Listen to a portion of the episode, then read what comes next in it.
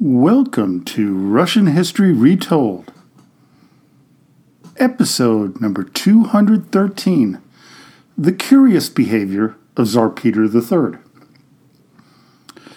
Sorry I've been off the rails with producing any new episodes for the podcast, but my businesses have been taking a lot of my time, especially trying to recover from the pandemic. As many of you know, I have a Patreon version of the Russian Rulers podcast where I've been posting two episodes every month. There are presently 44 episodes available on topics I had not covered previously in this uh, podcast. For example, I just finished a three part series on the 12 Russo Turkish wars that stretched over 400 years and defined the Russian and Ottoman empires. For as little as $3 a month, you can support this podcast and you can have access to all of these episodes plus a guarantee of two additional ones each month. My next one coming out on or around January 15th, 2022, is on the development of literature in Russia. This is truly a unique topic as literature in Russia developed quite differently from its European cousins. Today's episode is focused on a czar who's gotten pretty bad press over the years, some deservedly, some not. Tsar Peter III. As you might remember, Peter was the husband of Catherine the Great. He was overthrown on July 9, 1762, and murdered just eight days later, likely by the brother of one of Catherine's lovers, Alexis Orlov. Our focus will not be on the life and times of Peter, but on his curious behavior. First, I want to thank listener Ian G., who sent me an email with the idea that Peter III may have been a high functioning autistic. This caught my eye almost immediately, as I've been working with autistic children since 1986, and my own eldest daughter was diagnosed with autism as well. Ian had a special connection. It seems as he is also a high functioning autistic man. I commend him for being so bold and honest in his emails to me. Hopefully, this provides the base for an entertaining and enlightening episode. There's one ironic thing about who Peter III was. Born Karl Peter Ulrich, he was the grandson of two mortal enemies King Charles XII of Sweden and Peter the Great of Russia. Can you imagine how the two of them would have felt had they known that they would eventually be related? Ah, the twists and turns that you find when you dig into history. What is somewhat sad about Peter's legacy is that much of what was written comes from his wife Catherine. Now, the following comes from the 1911 Encyclopedia Britannica, which shows how his image and legend was you know, poisoned by her. Quote, Nature had made him mean, the smallpox had made him hideous, and his degraded habits made him loathsome. And Peter had all the sentiments of the worst kind of small German prince of the time. He had the conviction that his princeship entitled him to disregard decency and the feelings of others. He planned brutal practical jokes in which blows always had a share. His most manly taste did not rise above the kind of military interest which has been defined as corporal's mania the passion for uniforms, pipe clay, buttons, the tricks of parade, and the froth of discipline. He detested the Russians and surrounded himself with Holsteiners. The Russian historian A.S. Mylnikov had a completely opposite opinion, though, of Peter III. Quote, Many contradictory qualities existed in him keen observation, zeal, and sharp wit in his arguments and actions, in caution and lack of per- perspicuity in conversation frankness, goodness, sarcasm, a hot temper, and wrathfulness. From the German point of view, historian Elena Palmer portrayed Peter III as a cultured, open minded emperor. He uh, tried to introduce various courageous, even democratic reforms in 18th century Russia. We will be listing many of Peter's accomplishments at the end of today's episode. Listener Ian pointed out something that many historians gloss over when discussing Peter, which is his traumatic childhood. He was the son of Charles Frederick, Duke of Holstein Gottorp, who was the nephew of Charles XII of Sweden, the archenemy of Peter the Great. His mother was Peter's and Catherine I's daughter, Anna Petrovna. Unfortunately, his mother died shortly after his birth, which is a horrible way to start one's life under any circumstance. To add insult to injury, in 1739, Peter's father died, and he became Duke of Holstein Gottorp as Charles Peter Ulrich at the age of 11. Between his mother's death and his father's, Peter had a horrific childhood by any standard. His father was a miserable man who mistreated the young prince as his only interest in life was acquiring power. So, this is where the question of his being autistic or suffering mentally due to the abuse he suffered, and that, that kind of needs a little bit more profound discussion. According to several studies of autistic children, a not insignificant number are targets of abuse by other children their age, as well as neglect by parents. Lacking a mother to nurture Peter may have led to his inability to develop a relationship with his future wife, Catherine. Still, the abuse and neglect he endured before his 14th birthday may have had an effect so traumatic that he may not have had to be autistic at all to behave the way he is said to have. His mentors during the early years were particularly cruel to the boy then known as Carl. It is said that he was very interested in the arts, but failed at every other subject presented to him. This is not surprising if he were autistic, and they used the standard means of education at the time, which was rote learning. This is not a style that would help an autistic young boy learn anything. This would also be why his teachers would have been mean to him. They were probably immensely frustrated with him and his inability to grasp the lessons being taught. Additionally, Carl was fascinated by military matters, especially parades and drills. This also fits with the autism scenario. Armies were trained to be disciplined and precise. They were supposed to be consistent and organized, another trait that many high functioning autistics relish in. Now, at this point in life, Peter's trajectory could have gone any number of different directions. But first, he was the presumptive heir of the Kingdom of Sweden. The Swedish Parliament had voted to name him the heir to Charles XII in October 1742.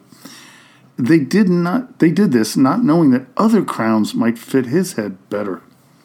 He was 14 when he would be named King of Finland in the same year, 1742, in the midst of the Russo Swedish War of 1741 to 43. It is the third road that his life would take as a male heir to the throne of Russia. This was due to his mother being the eldest sister of the current Empress of Russia, Elizabeth. Imagine the anger and embarrassment of the Swedish parliament when this would be the choice that Peter would be forced to take. Empress Elizabeth had determined that she needed a male heir, and since she was not going to have any children on her own, Peter seemed the best choice. There was a bit of a problem, though. When Peter's parents were married on November 22, 1724, a marriage contract was signed between Carl Friedrich and Peter. The agreement stated that Anna and Carl Friedrich would renounce all rights and claims to the crown of the Russian Empire on behalf of themselves and their descendants. However, a secret clause inserted at the last minute allowed the emperor or empress to name a successor from any child born from the marriage. As a result of this clause, the Tsar or Tsarina secured the right to name any of his descendants as a successor on the Russian throne. This little out allowed Elizabeth to designate Peter as her heir. In November 1742, Peter arrived in St. Petersburg and was promptly baptized into the Russian Orthodox religion. This had to be yet another traumatic experience for the 14 year old. Now, imagine moving from a Germanic country into one that most of Europe viewed as more Oriental than European. Peter had no knowledge of Russian, and, if autistic, would have a hard time learning a new language and a new culture. In addition, most autistics prefer to have routines that allow them to function with less stress. Going to Russia would upturn all of those comforts. Add to that Empress Elizabeth could be pretty hard taskmaster herself. She was well known to have a hot temper, and if Peter was autistic, he would have likely done things in the court that would test her temper. Just imagine your 14 year old self moving to a foreign country where you don't speak the language, trying to fit into an imperial court when your social skills were poor, to say the least. A few years later, on August 21, 1745, Peter and his second cousin, born Sophia Augusta Frederica, baptized Catherine, would wed. He was 17, she was 16. This was a miserable marriage, as he was not socially up to being married, and she was appalled by his behavior and his looks. If he was indeed autistic, it would fit the scenario that would play out. You have to also remember that there was no term autism in existence at the time. There were no psychology books to look up behavior traits to define what Peter's conduct fit into. Peter looked and behaved oddly. Also, much of what the future czar and what we know of him at this point in time comes from Catherine. She wanted to portray her husband as poorly as possible. This was done to add legitimacy to her reign as it was on very shaky grounds after his murder in 1762. Catherine was proven right when the Pugachev Rebellion, the most significant revolt to date, used a fake Peter III as its leader, opposing the legitimacy or illegitimacy of Catherine. In 1754, a son, Paul, was born to Catherine. She claimed in future writings that he was not the son of Peter, as they had never consummated their marriage. While this is entirely possible, it is likely improbable. If we take the position that Peter was a high functioning autistic, and autism can be hereditary, his son Paul was known for his eccentric and erratic behavior as well. Could it be that we have two autistic monarchs leading Russia? Did this continue down the line to someone like Nicholas II? Now, he was socially awkward and somewhat aware of what was going on around him. Both Catherine and Peter were to have several affairs during the early years of their marriage. It has been said that Empress Elizabeth, believing the rumor that the union had not been consummated, urged Catherine to get a lover so that she could bear an heir to the throne. This is highly unlikely, but a distinct possibility. It's now January 5th, 1762, and Empress Elizabeth has died leaving the crown to her nephew, Peter. Some people are natural born leaders, others are not. Peter is one of those whose strength was not leadership, as he had a hard time reading the room. However, one of his earliest moves would prove to be the one that would alienate him from the Russian court, and that was his ordering an end to hostilities against Prussia and the man he admired most, Frederick the Great. You have to remember that Peter was really not a Russian, as he came from Schleswig Holstein Gottorp, present day Germany and Denmark. He signed a peace treaty with Frederick only four months into his reign, even offering his 12,000 troops to fight on his side. After seven years of fighting against the Prussians with their allies, countless dead Russians sacrificed their lives for nothing. This did nothing to endear Peter with the Russian court. While unpopular within his government, this is where we begin to separate the truth about Peter and the malicious lies that have been told about him. The Russian contingent was furious with the Tsar, as they had gone on to defeat the Prussians. They th- would have taken hold of East Prussia. Instead, Peter thought it wiser to solidify his hold on Holstein Gottorp and improve relations with Denmark. And honestly, he was right. Furthermore, it would have helped Russian expansionism and commerce, as the Prussians had Great Britain on its side, and they were the greatest trading nation at the time.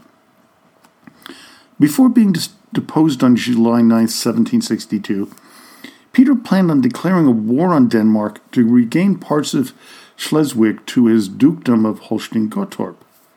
In June 1762, 40,000 Russian troops assembled in Pomerania under General Pyotr Rumyantsev preparing to face 27,000 Danish troops under the French general Count Saint Germain.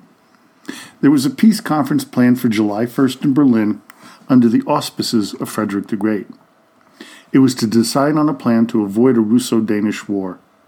While the debate was going on, Peter lost his throne and the peace treaty became moot as Catherine had no interest in any Danish holdings.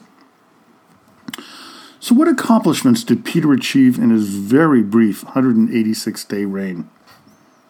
While he had a great disdain for the Russian Orthodox Church, he did proclaim religious freedom for the people of Russia, and in particular, the old believers. If there was ever a way to get the church to oppose you, this was the best way to do it.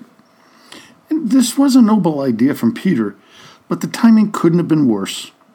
The old believers were still a major thorn in the side of the church, which would be evident with the Pugachev Rebellion in 1773 to 75, where many of these supposed schismatics joined the revolution.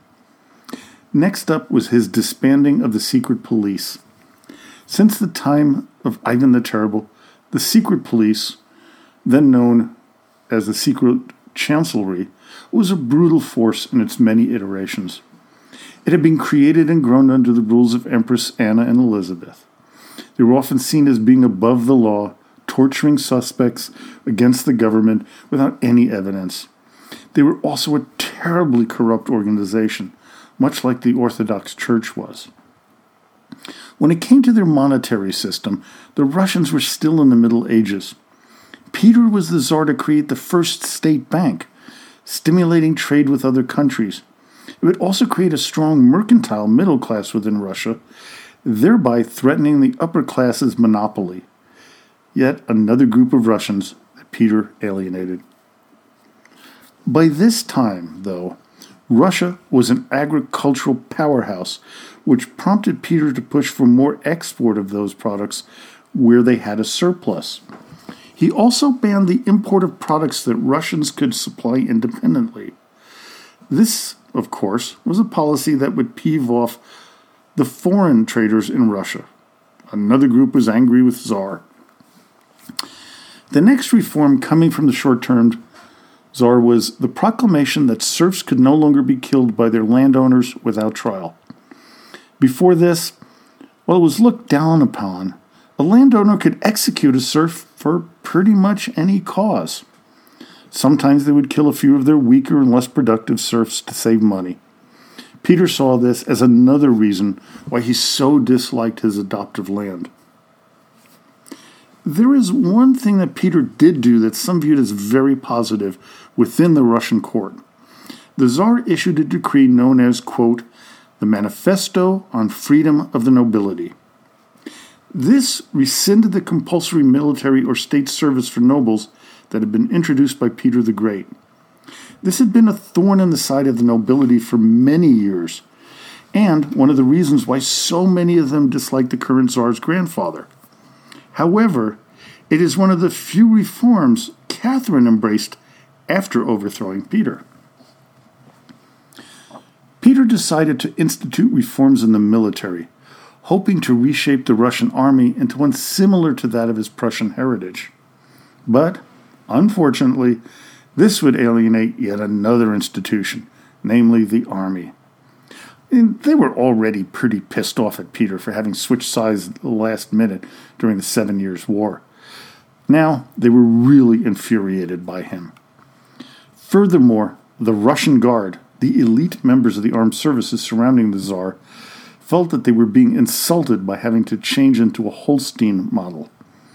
From this group, Catherine would get her support to stage a coup.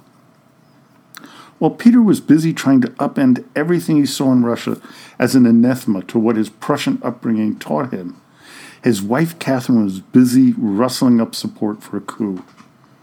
The Tsar was planning on divorcing her, and she knew it. Catherine was frightened that she would be forced to live in a monastery, giving up all hope of remaining in her position. She really had very little choice as to what was necessary to protect her self interests. With Peter alienating so many groups within the Russian inner circle of power, Catherine had no problem finding people sympathetic to her cause. The most important group that sorely wanted Peter out of the way was the Russian Guard. They were fed up with the Holstein style reforms being forced on them. The future empress was able to feel the resentment and understand how to approach the situation so that Peter simply was just incapable of doing. If he indeed had autism, this is entirely understandable. Two men were at the forefront of the coup the brothers Alexei and Grigory Orlov. They had ulterior motives as well, as it was rumored that Peter was going to have both of them di- disciplined and likely exiled. This was mainly due to the affair that Catherine was having with Grigory. In July 1762, Peter remained in Oranienbaum, a palace some 40 miles away from St. Petersburg. This is where the Tsar and Catherine had their residence during the early years of their marriage. Peter now was surrounded by his relatives and a number of sycophants who made him feel comfortable but not protected. Suddenly, a panic set in the camp of the conspirators as one of their members had been arrested by supporters of Peter. They knew immediately that they had to act right away. Peter, for his part, dismissed any thought of a potential coup. He just couldn't comprehend how anyone could even think about overthrowing him.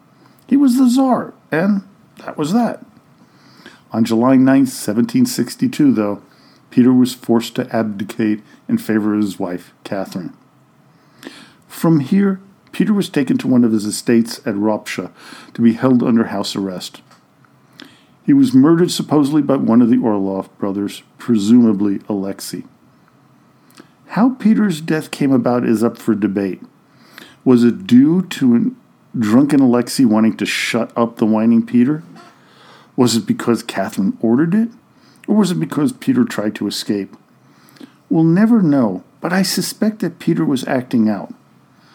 Then finally, Alexei had enough of his behavior. He decided the time was right to get rid of him permanently. Interestingly, Catherine proclaimed that Ropsha was never to be mentioned again, although she gave this estate to Grigory Orlov. Catherine was now sitting in a very precarious position, as the legitimacy of her reign will always come into doubt following the successful coup. Therefore, she began a propaganda campaign against her late husband to justify her actions in overthrowing the legitimate czar. This is why, in most of the history books, Peter is viewed with such disdain. Whether Peter, Tsar Peter III was autistic or a victim of child abuse or some other mental disability, it is clear he was somewhat different from the others of the Russian court. He implemented many very liberal and positive reforms in his brief time as Tsar. Still, many of them were overturned under Catherine, only to have some reinstated as a policy that she supposedly came up with. And as they say, history belongs to the victors. This is a shining case study proving that saying. Peter was never a good choice to become the leader of any country, but he wasn't as terrible as Catherine made him out to be. Well, I hope you enjoyed today's episode. Episode. Join me next time, which I hope is a much shorter period of time between episodes, when I cover an entirely new subject, yet to be determined, but I've got a number of them that I've been thinking about that I want to share with you. And don't forget, if you want to enjoy more stories about Russian history, join me at Patreon slash RussianRulers.com. And for a mere $3 a month, you can gain access to a treasure trove of Russian history. So, until next time, до свидания и спасибо большое.